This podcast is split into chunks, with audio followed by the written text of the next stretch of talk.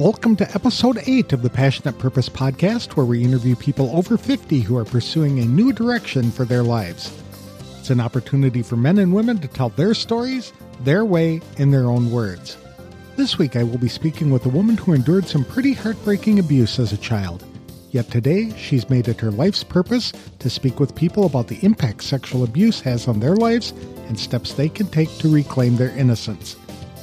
Jeanette Finn's father sexually abused her often, starting at age 10 and continuing for five years. The abuse had a dramatic impact on the direction of her life.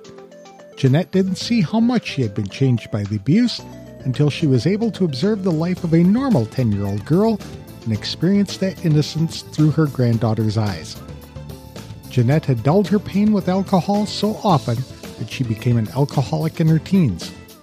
Trying to gain sobriety put her on a roller coaster path of coming out of addiction, only to fall back into that lifestyle a year or two later. Jeanette's research showed that 50% of women she encounters on speaking engagements admit to her that they were also sexually abused as children or teenagers. Today, she wants women to feel comfortable talking about what happened to them.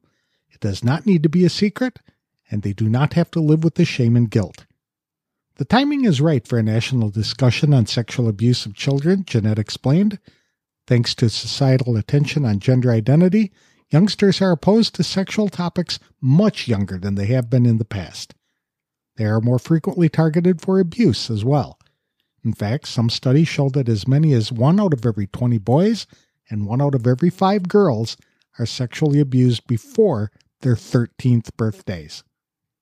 To tell us more about her story and how it motivated her to help others reclaim their lost innocence, please welcome Jeanette Finn, the founder of Innocent Again, to the show. Thank you for joining me today, Jeanette. I really appreciate your time. Can you tell me a little about who you are and where you're from? Well, I am currently residing in Vancouver, Washington. I am 58 years old. I am happily remarried I have three children, adults, and I have my fourth grandchild on the way, due any day. Awesome. Well, how many? What What are the sexes of your kids and your grandkids? So my kids are um, girl and boy. Okay. And then with my remarriage, I got another girl. Okay. And she's the girl that has provided me with four grandkids. All right. And those go boy, girl, girl, boy. Okay. That's but the boy hasn't come out yet. Not yet. Okay. Uh, cool. Maybe tonight. Yeah. Super. so did you grow up in Vancouver? No, I was actually born in Germany and my the American army guy got the sweet little innocent German girl pregnant and he even wanted her to get an abortion, but she wouldn't do it because of her Catholic religion. Mm-hmm. And so then he decided that she was the most trainable woman he had ever met. So he would bring her back home with him. Okay. he was the rat. Is that right? Oh my yes. goodness. He brought her back home and acted like he wasn't even married. Oh, that's too bad. So this is your yeah. dad that we're talking about, your biological uh-huh. father. Okay. So he wasn't in the picture for long, was he? No, he was. He was. He was. Okay. He stayed in the picture until until let's see, like my mid twenties, when yeah, when I told my mom that he had done some horrible things when I was a child. Okay. Okay, so you've had yeah. all that abuse, uh, that abuse and experience to deal with. Yes, mm-hmm. yes, a very, a, a very traumatic childhood, and then on the other side, you know, my dad was one of those, you know, charismatic narcissists. Mm-hmm. You know, people liked him, and he, and he did things. He was accomplished. He, so I kind of had some of the good life you know, clothes and all that and um, travel. We went to Germany a few times, like when I was a kid, to visit my mom's side of the family. Um, and he was smart. He helped me learn how to think and use my brain. And you know, respected having a good mindset, all that kind of stuff. But then, you know, on the other side, he, you know, sexually abused me. You know, Mhm. when I was 10 and and it stopped when I was 15 with this That's a kind of gap in the middle. That's a long time.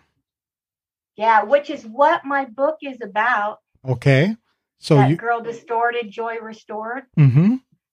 journey to innocent again. It's it's my story about what happened, more so focused on the abuse. Mm-hmm. Not like it's not like a memoir. It's a, a quick little 120 page book, Okay. mostly to try to help women and men, but mostly women because I'm a woman and I know how to relate to the women and Mhm. the issue with women. Um, but it's mostly my story just to let people know that they can share their story. Okay. So you they're know, like- comfortable talking about it. Mm-hmm. Yes, that it doesn't have to be this secret. Mm-hmm. It doesn't have to be a secret. We don't have to live in the shame and guilt of it. It wasn't our fault. Right. That's exactly right.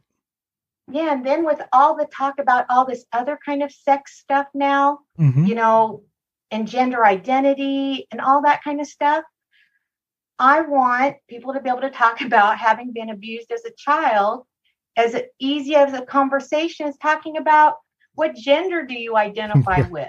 Mm-hmm. you know? Exactly. Exactly. How long ago did you write the book?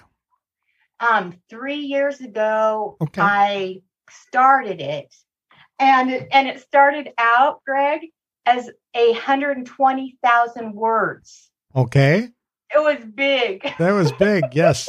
It was it was a memoir it really started out as a memoir okay but then at the end i got it down to 20000 words i don't think i could have got to these 20000 words without the 120 Right.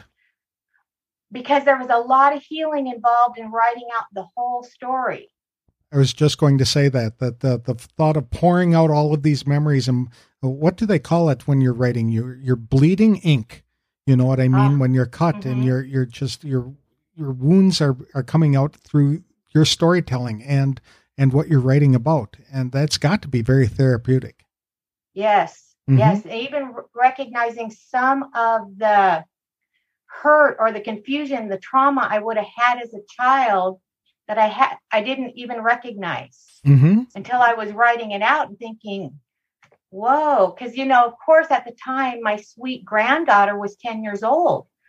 So I could see a 10 year old girl and just go, my, my, my. Mm-hmm. Of course, of course, the way I behaved in my young adult life Mhm. with drinking and drugs and sex. Yes, you mask your own pain. Yes. Mm-hmm. Yes, because I because you're like just girl distorted. You're distorted. Your thinking's distorted. I and the thing that you know amazes me is in my teen years and early 20s, if you would have told me that I'm drinking and behaving this way because of the abuse and that's what's driving me, I would have said, no way. I know I was abused, but I'm choosing this behavior now because it's what I want to do. Mhm. But it wasn't. It wasn't truly what I would have chosen to do had I been given all the options, Mhm. had I been given a different way to think, you know, you know, and see the world and process the world around me. Yeah. I agree. Yeah, that's a, a very good point. So, have you always been a writer, or did you do something before you did this? I've always journaled. hmm I've always been like a journal journaler. Journaler? yeah, that'll work. um, yes, but I never, I hadn't written a book. Okay. Although, um, you know, way back, like, let's see, early 90s, probably when I got sober. So, see, Mhm. that's what happened. I ended up getting sober. And that's when I realized how much the sexual abuse had made, you know, caused my behaviors hmm how my drinking was really masking feeling any pain or issues from that sexual abuse. Right. So that's when I started processing it and, and considering it as something that might need to be addressed. And that's when I remember exactly driving down this road on Highway 84, right by the Lloyd Center Mall. Mm-hmm. This thought came to me. I felt it was like from God, like God said, You are going to write a book and you are going to help ladies go through this. Mm-hmm. And I was like, Wow, cool. I just didn't know it'd be like 20 some years later. right. There have been studies that that talk about how many people are victims of sexual abuse, and it is astonishing. I mean, I read a statistic not too long ago that uh, it's a one third of girls under the age of 13 have already been sexually abused. And yeah. I'm like, that can't possibly be right. But they yeah. claim that it is. It's becoming that that prevalent. Oh so, my gosh. It, mm-hmm. It's amazing when I talk to women that I don't know if they have or haven't. I'm just end up sharing my story. And then they tell me they have been too. Mm-hmm. Right. Oh my God. More more than 50% of the time. Mm-hmm. Yeah. I agree. So you decided to you you fell into alcoholism as a mm-hmm. result of masking your pain. It was just, mm-hmm. you know, this thing happened to you as a child and as a teenager and you started drinking in high school, I'm assuming? and that yep. continued into your 20s and things like that and before you know it you're into it way too much and you don't know how to get out how did you get out well my marriage at the time started becoming so disruptive like we would drink and end up in fights and and i didn't really know that i had actually married another a narcissist even a sexually abusive narcissist I just always felt like I was trying to be a good wife. And then we would drink and we'd get in these huge fights. So I finally told him, we have to stop drinking. We have to stop drinking because all we do is fight. So we did that after about like only a year and a half of marriage. But then we were married about eight years and started up again. Oh, wow. Mm-hmm. Yes. Both of you or hit, just both. Of you, both of you. Yeah, both. Okay. And then the then we had our second child and it was happening again, the fighting, the him wanting to abuse me sexually, you know, like by watching porn and things like that. Mm-hmm. And I wouldn't do it. I said, This is, I'm not doing that anymore. I'm not going there anymore. And apparently we need to stop drinking again.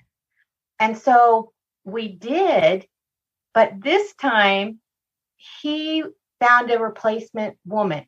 He mm-hmm. found somebody at work to latch onto and uh, okay. so so what happened is I stopped drinking.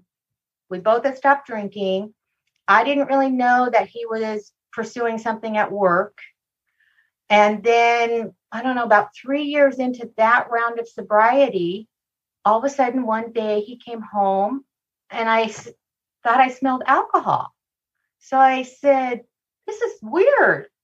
I think I smell alcohol. Mm-hmm. And he said, Oh, yeah, I had a few beers because the guy at work dropped off a six pack. And, and so I had a couple. And the kids were like seven and 10 now. So it would have been, so we would have probably been more like five years sober again on this second round, maybe a little more. Okay, so all of a sudden he comes home and he smells like alcohol. And we had already talked to our kids even about you guys probably will never really want to drink because both me and your dad have issues with alcohol. Like mm-hmm. even just because I think sometimes alcoholism, you know, I think it's always mental. Okay, but then there is ways people process alcohol in their bodies and it makes them more prone to it. Mm-hmm. Like blood sugar levels and stuff. Like I, I, I was the kind of person that could drink and drink and drink, and then I would black out, but I would still walk and talk. I wouldn't stumble. I wouldn't slur my words, but I would not remember anything mm-hmm. that had happened. So there's something to also alcoholism, I think, with body chemistry. But we had already told our kids we're not going to drink. So the next time when he came home and he had drank, I said, You're going to have to tell our kids that you're drinking because I don't want to live with any more secrets. Right. So he did tell the kids, and he just told the kids, "Oh, your daddy has a beer every now and then before he comes home from work," and and this was really starting to eat on me because he was being a different person with the Mhm. kids and everything when he would come home from drinking. So I ended up telling him, I mean, do you even love me anymore? Do you want this relationship anymore? And he said, We will never be able to reconcile to the point that you need. Mm-hmm. Okay, and that was because some past issues. He so he was implying we I will never have that relationship I need. Okay, knowing what I know now, I would have told him, How do you even know what I need? Right. You don't, you know, how, how but at that point in time, he had me so emotionally manipulated. I just felt like, okay, I, I guess it's over. I said, maybe that you should move out for a while and we should separate. And so he went to move out, and that's when he moved in with his girlfriend that I didn't know. It would would not surprise me that he was running from something as well, and that he was Yeah. feeling his own pain from his own childhood or whatever the situation is. I'm not a counselor or anything like that, but it sounds like if he was involved in drinking and also trying to pursue sexual relationships outside of marriage, he was running from some very deep seated pain too.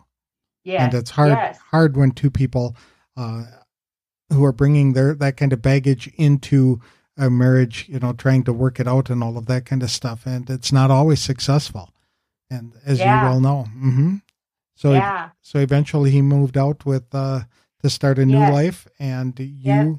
and so you were devastated by that now that's a second major hurt the rejection Oh that came with that hmm And you know what I went straight back to? alcohol Getting yep, Mhm. alcohol and marijuana. okay Yep. All right And I had the biggest pity party for three years. mm-hmm Three years. Oh, yes. and that isolation will will and because you're involved in all of that kind of stuff you isolate yourself from your friends and family uh, Exactly. also through the shame that comes through all of that and so eventually eventually you said no i'm not going to do this right exactly. okay I did. what happened? I did I did meet um my current husband in 2006 and we got married in 2008 and we met while we were both drinking. Mhm. Okay, but he didn't have a drinking issue. See, he didn't he could have a couple beers and that would be it. He he didn't Mhm. have a drinking problem. He never he never used alcohol to run from feelings. okay Yeah, he used alcohol to maybe, you know, wind down after work or hmm but he never drank excessive kind of, you know, here and there. Right. But but he just didn't have that that drive behind it. hmm And so we were drinking, and I just knew at some point I was going to have to stop drinking again because I would not get on with my life. Because it also numbs you, I think, to living to the fullest that you can live your life. hmm So my sweetheart of a husband agreed to stop drinking with me okay because if he kept drinking, I wouldn't be able to ever stop. Mm-hmm. now that's love That is love. hmm That is totally love. And October 1st this year, hmm so not very long ago, we had our 10 year sobriety. well congratulations Yeah. that's a huge milestone so neither of you have had any drinks do you feel like a different person totally, Mm-hmm. totally. super Because dr- drinking to me numbed me out. I would have never got this book written if I Mhm. was drinking. I would have probably never even cared to get it written. okay Yeah.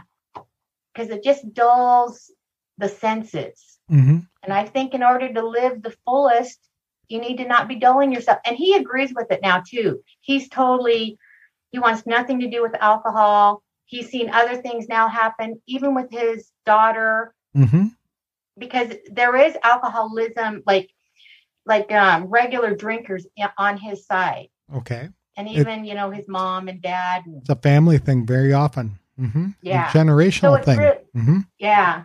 So it really is for the best that he stopped too. Okay. He just would have never ended up in the gutter like I would have. hmm All right. Well, it's good, good, good story to to share and things like that. And and because of this, so 2008, uh, were you still in? No, you weren't in your 50s then. But you after you got into your I'm fif- 58 yeah, now. I'm Mhm. 58 now. Okay. Yeah, so 2008, I would have been turning 50. Okay. So And I got sober 10, 1, 11. mhm. Yeah, so I got sober in um, 2011. Okay. Uh, thus celebrating your 10th anniversary. Yes, that Yes. makes sense. Okay. Yes. So I was over 50 when I got Mhm. sober. Very So good. see, you can do it in your 50s. yeah, absolutely. And a lot of people need to realize that that they're not not confined by their past and the silly and stupid things that they have done. It not defines them. They can they can enjoy a new life as soon as they make that decision to turn around Yes. and walk in a different direction. That's all it Yes. takes is a 360 degree pivot and walking in a different direction. Even a 10 Yes. degree pivot to start moving in a different direction is enough. Right. Yeah. And it's nice that your husband was there to help you through it because I don't know of anybody who can come out of an addiction completely without help on their Yeah. own. I just don't think they're they're uh, strong enough mentally or emotionally to be able to do that and they're it's too easy to fall back into your like you described your own pity parties if somebody isn't Yes. there to say hey wait a minute I thought we weren't doing this anymore and pull you out of it or talk you off the cliff or whatever the case might be. That's yes. so that's what this book does. The the Girl Distorted book talks about all of this pain and the struggle that you've had all the way up until your late 40s when you de- finally declared sobriety and decided Yes. to to pursue the new life. And what have you done since then? Are you counseling So- people? Um, right now I am working on my second book. Okay. Okay, Innocent Again is what it's called. Three keys to joy restored after childhood sexual abuse. Okay. So it's the steps, like it's the three keys as to what steps I took to get to joy restored. mm-hmm. Um, it's all it's renew your mind, reclaim your identity, restore your joy. Okay. The three R's. Renew your mind, reclaim your identity, and restore, your, joy. Okay. Yes. And so it gives actual more of steps that you can do. And Mhm. I'm creating an online course. I have created Innocent Again as a nonprofit. And so my plan is to have all the resources for free the Okay. two books and the online course Mm-hmm. to help the ladies that need it and that i will get um, people that will support it or even pay it forward Mm-hmm. so it will be more like donations so so that i can approach ladies and let them know here's some free information go use it and then prayerfully it'll be supported by donors or pay it forward kind of things mm-hmm. Okay. Okay. and then it could even grow into retreats and things like that. I mean, I would love to have a retreat where you could immerse the ladies and even potentially couples, because my husband has worked through sexual issues with me because of my past. Mm-hmm. I mean, he's had to be open. He didn't have to be, he chose to be open to hearing me and things that made me like when we went to Cabo and it happened to be spring break and those college kids are there Mm-hmm. in horrible bathing suits. It's hor I mean, If they're wearing Oh. bathing suits. oh my gosh, it's just like oh and the drinking. Right. drinking. Oh my gosh! And whoa! So you- my hu- go ahead. So you'd like to go out there and say, guys, listen, this is what you, you think this is fun right now, but this is what you're going to look like in 10 more years if you pursue this path. If you go down this path, the regret you're going to have is going to be overwhelming and it's going to Yeah. change your life. That's got to be hard to sit back and watch. I know, I know. oh my goodness. But he was so sweet and helpful and walking through things with me and and not looking mm-hmm. and and being respectful and yeah. Okay. Very good. So, so there is like i think at some point i feel like me and my husband i would love to help couples. So, well that's that's true because if you are married to a woman who has been sexually abused it is going to be a huge baggage coming into the relationship especially if she hasn't disclosed it to the fullest extent prior to marriage. It will come out at some point. Yes. And, and then we all will know that many men are having problems with lust and pornography, with up yes. to 65% of, of Christian men, church going men, yes. are claiming that that is a problem. So, for that, in an individual who is trapped in that lifestyle to be married to somebody who has been sexually abused, that's a conflict that really mm. needs to be discussed and come out. And so you're trying, you plan to take this kind of lesson and kind of help and therapy to couples as well, right? Yes. Okay. Yes. Very good. I would really like to do that. Mm-hmm. Now, how did your family react to your decision to write these books? My mom, because because when that when it came out, right, that dad had sexually abused me, and I was like 23 or 24 and he was still mom and dad were still together and i had stopped drinking right? Mm-hmm. and i knew now that i needed to process through this stuff. I didn't want to necessarily tell my mom. I i just wanted an apology from my dad. Mm-hmm. i just wanted to actually have a sit down with my dad and say you know what you did was wrong. It's not what people should do. Because that's what he tried to tell me as a kid that this is what dads should do. And there are other countries that dads teach their daughters and moms teach their sons because sex is the most important thing. Isn't that incredible? And yes. and, and people believe that, right? Yes. Right. Yes. So, did you get that apology? No, because what happened was it was kind of weird. I invited my mom to go to lunch just to see my mom because she had been out of town for a while on business. My dad didn't go on that trip, but while my mom was gone, I didn't want to see my dad on my own then. I wasn't prepared. I wasn't there yet. So when my mom came back to town, I asked my mom to come to lunch and she agreed. So we went to go meet at lunch at IHOP. And while we're sitting at the table, all of a sudden in comes my dad. So apparently he was already getting nervous. Like he thought something was happening, like mm-hmm. I wasn't the same or something, because he mm-hmm. didn't want me and her to be alone. So to make the story short, I'll just say that when we left lunch that day, my dad out in the parking lot said to my mom, I don't want you seeing Jeanette anymore. Wow. She's she's dangerous. Mm-hmm. And my mom was like, What? And did did your mom know the secret at that point? Uh uh-uh. uh No. Okay. All right. She just couldn't understand what my dad was talking about, you know?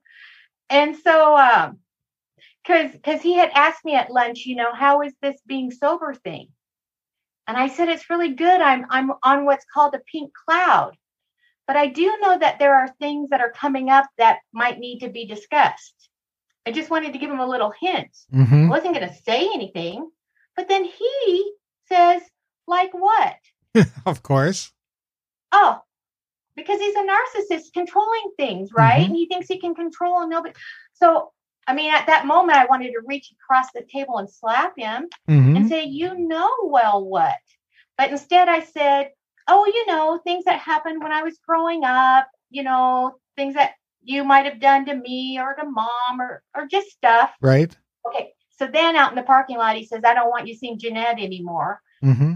What dad's going to tell a mother that he can't, she can't see her 24 year old daughter anymore? Right. A guy who's fearful of being brought into accountability. So I go home and I get a phone call and it's my mom crying. And she says, Can I come see you? And I said, Yes. And I called my AA sponsor oh my gosh, I think my mom knows. She's coming mm-hmm. over. She was crying. I think, what am I going to do? What am I going to do? And she just, you know, says a prayer for me and the words will come and whatever needs to be. So there's a knock on my front door. I open the front door. It's my mom. And she's standing there crying. And she manages to get out the words, just tell me, did he? Still hard to talk about. Because, you know, she would she she didn't really know. But like, see, that's another Mm-hmm. Yes, because that's the thing about the whole issue of it. The mom cannot know, okay? But at some level, she probably suspects. Right. But she doesn't want to say. So, on some level, then you have to say that the mom kind of knew and mm-hmm. didn't want to deal with the ugliness of it. So, yeah, then I just hugged her and I said, Yes, that began a beautiful healing process with me and my mom. You know, me and mom sat down for a while and we're chatting and everything. And so then she finally goes home and she decides that she's going to kill my dad. She actually gets a gun. Oh my goodness. Yes. She lays on the couch and puts the gun under the pillow, waiting for him to come home. And then she's going to shoot him. Mm-hmm. Okay so God is so good because right he let it he let something else happen because see my dad had been being on good behavior mm-hmm. he would come home early he would come home for dinner like six o'clock never later never drunk never drinking anymore hardly ever that night he didn't come home till 10:30 he knew okay my mm-hmm. mom had fallen asleep on the couch and by then had processed enough of the feelings to think if I kill him and then either kill myself or go to jail, then Jeanette will be without anyone. Exactly. I can't do it for her. Mm-hmm. So she just laid there and watched him for a while till he went up to bed. Then she actually left and went to her friend's house and called him first thing in the morning and said, I know what you did to Jeanette. I want you out of the house you pack up your things and and that was it they separated mm-hmm. with and so that's when he reached out to me and he said that he wanted to meet me and i said um well in a public place like so we picked a public place in a parking lot and he got into my car and he had been crying see he's mm-hmm. an actor he was okay because I have another story I could tell you that would prove it. But, mm-hmm. but anyway, he um, he's crying and he looks over at me and he says, "How could you hate us so much?" Really? How could I hate you so much? How could you hate your mother so much? So there's no rem- no remorse on his behalf for the things that he had done, but it, yes. it all comes back onto you, the victim, that you by telling these stories are are not sharing what's in your heart, but trying to damage him through her and all that other kind of yes. stuff. Yes. And, yeah. And I must hate my mom if I would tell the truth. Mm-hmm. You well, know? It sounds like this is another opportunity for you to take a hurt and turn it into a way to help other people because there are a number of other moms out there who may be suspecting that mm-hmm. something has been going on for a while and it sounds like this might be a way for you to collaborate with your mom to share her story yes. as well to bring her healing to other other moms as and uh, as well. Yes, mm-hmm. yes, absolutely. Because me and my mom then began a journey of healing together. Okay. Mm-hmm. I mean, when we, I was seeing a counselor, and at one point in our counseling, my counselor said to me, "We need to get your mom in here." Okay. Because right. because you, Jeanette, are still behaving in a weird dynamic with your mother. Even though your dad's out of the picture, mm-hmm. you two are not relating healthy to each other. Okay. And she needs to get in here and I want you to write out exactly what your dad did to you and you're going to read it to her. Mm-hmm. And my mom was willing to come. Okay. Oh my gosh. And and this would be so good for ladies, for mothers and daughters it, right. And I do want to do that. And mm-hmm. my mom should be willing. Um, because when she walked into that room, the first thing she said that she thought she saw was like me, a woman that she was jealous of because I had been with her husband. Okay. It was instant like anger and why in the hell am I even here? Mm-hmm. I don't want to, I don't need to hear this. mm-hmm. But all of a sudden she saw the little doll that I had because that was part of my counseling was having a doll that I could relate to, like inner child stuff, like what would Mm-hmm. what would my little girl inside feel? So I had this doll, and my mom saw me sitting there with that doll, and all of a sudden she saw me as that little 10 year old girl. Oh, Yes. and that changed everything. It did. It totally did. So we we have done a lot of wonderful healing, mom and I. Okay. Very Yeah. good. Very good. And so together, are you going to be helping other people as well? Or is this just something you're going to pursue on your own? Um well, I think I would think I would involve her. Okay. I think that as this grows and becomes something where it really actually does, like innocent again mm-hmm. becomes something, like even hashtag innocent again, where people share their stories Right. or, you know, that kind of thing. Um, my mom would be a part of it, Mm-hmm. you know, Right. but not not in the beginning, Now, not did, right now. did you work a job before you turned 50?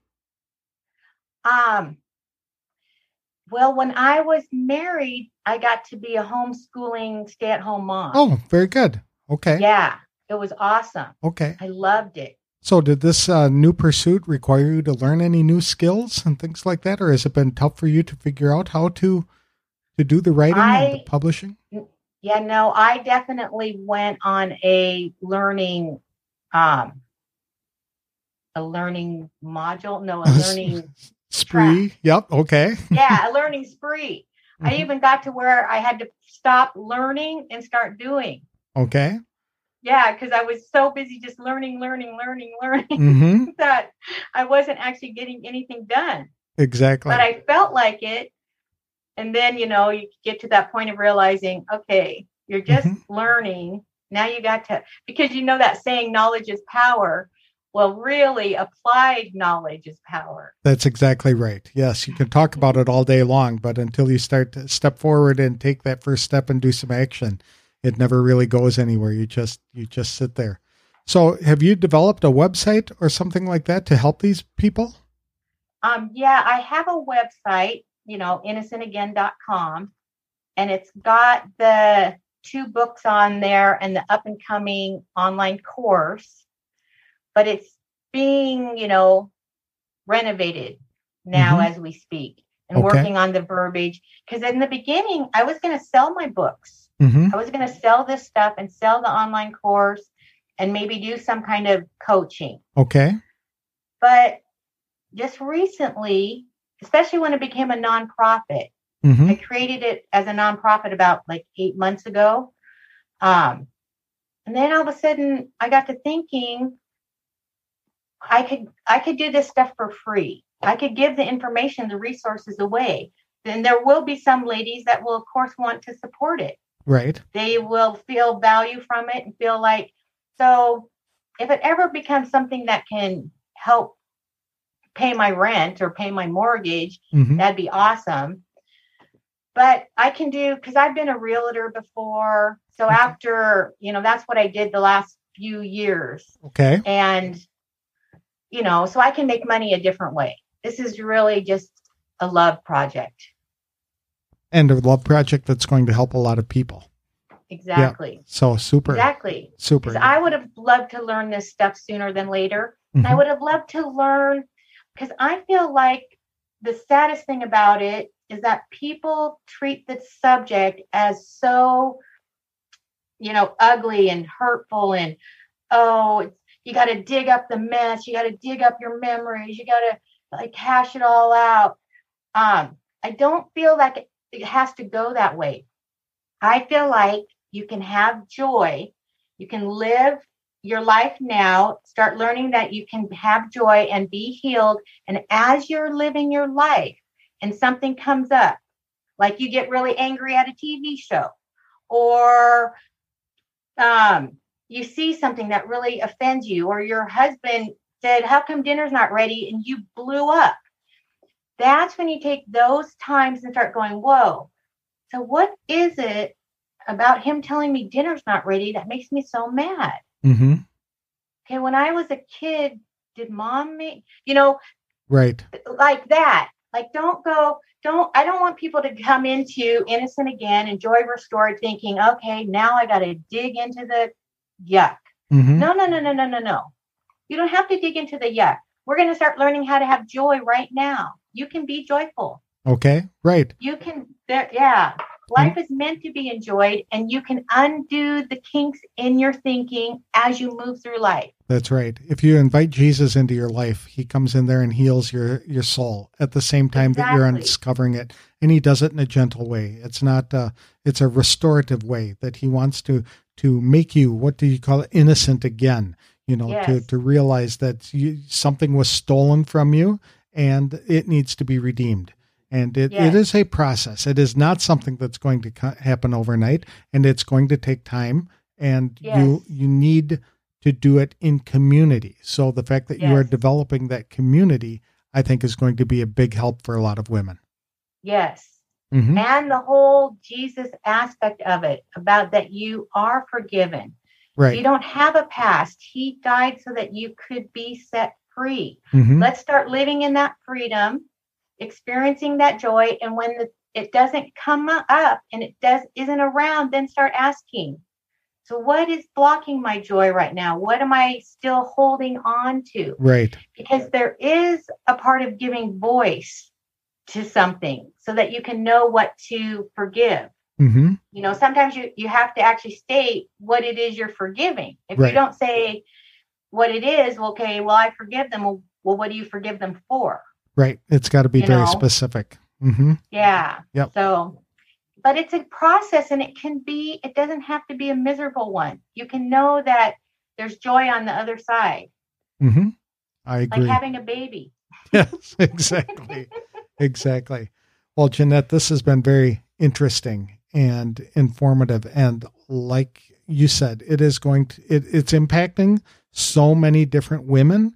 I mean, it's not something that you get over, right? It's something that you carry with you your entire life. And uh, so there are many people of all ages who are still traumatized by things that happened to them uh, as children and tweens Mhm. and teens. And they need people like you to dedicate their lives and uh, use this as a new purpose to come out and help other folks get Yes. past where they're stuck as well. And it kind of leads into a cascading effect. You know, you helping other people who turn around and help other people because, you know, hurt people hurt people. And it's Yes. when they they learn to process that hurt in a positive, healing way, it's transformational, life changing. Yes. So I really wish you the best of luck. Yes. Thank you. I truly appreciate Jeanette Finn's honesty to share her difficult journey with the rest of us. Hopefully, just hearing Jeanette's story will help other current and former victims of childhood sexual abuse to realize they are not alone. As happens so many times with others, Jeanette brought the baggage of her abuse into her first marriage. In fact, she was married to a man who was very similar to her father in many ways, and the way he would treat Jeanette as an object for his fantasies. After divorcing and remarrying, Jeanette was finally able to maintain a consistent path toward gaining complete sobriety. Once she was able to think clearly again, she wrote a book titled Innocent Again Three Keys to Joy Restored After Childhood Sexual Abuse. Jeanette was able to create a nonprofit organization to accept donations in order to freely share materials to help women recover from the devastating effect of abuse. Not only does the victim have to recover, but those who are close to the abuser and victim often ignored or covered up the crime. For Jeanette, that meant confronting her mother to have a raw, real, and exceptionally honest conversation about what happened. Only then could the two of them heal their own broken relationship. The thought of dredging up an ugly, hurtful past and digging through a lot of painful memories often keeps women from going through the process to find genuine healing. But Jeanette said it doesn't have to be that way. You can learn to be healed, have joy, and start living your life right now, she said. Then, if something comes up while you're living your life and it makes you feel really angry or causes you to question your reaction to a situation, then you can see it through the eyes of the trauma you experienced. People who are caught up in an abusive situation or who endured abuse in the past can find free resources Jeanette developed at www.innocentagain.com. Connecting with Jeanette can help women renew, reclaim, and restore themselves following the trauma of childhood sexual abuse so they can restore their joy and become innocent again. To connect with Jeanette, visit her Facebook page at www.facebook.com forward slash renew, reclaim, restore. A Kindle version of her book, Innocent Again Three Keys to Joy Restored After Childhood Sexual Abuse, is available on Amazon.com. Both books are available as ebooks for free on her website and as signed paperbacks for a donation. Jeanette Finn's story of a painful past has a happy ending because she turned her pain into a renewed sense of purpose to help others overcome similar pain they've experienced. If you'd like help identifying the purpose for your life, or to get help with planning your next steps, I'm offering a complimentary brainstorming session to members of the Forward from 50 Facebook community. For details, connect with me on Facebook or visit www.forwardfrom50.com. That's all I have for this week's show. Next week, I'll be interviewing a woman from Virginia who always loved horses. Today, she helps children and teens learn to ride, care for, and love the majestic animals as well. She also describes simple ways any seasoned citizen can have a tremendous impact on the lives of others by serving as a mentor. I'll have that interview on the next episode of the Passionate Purpose Podcast. Thank you for listening.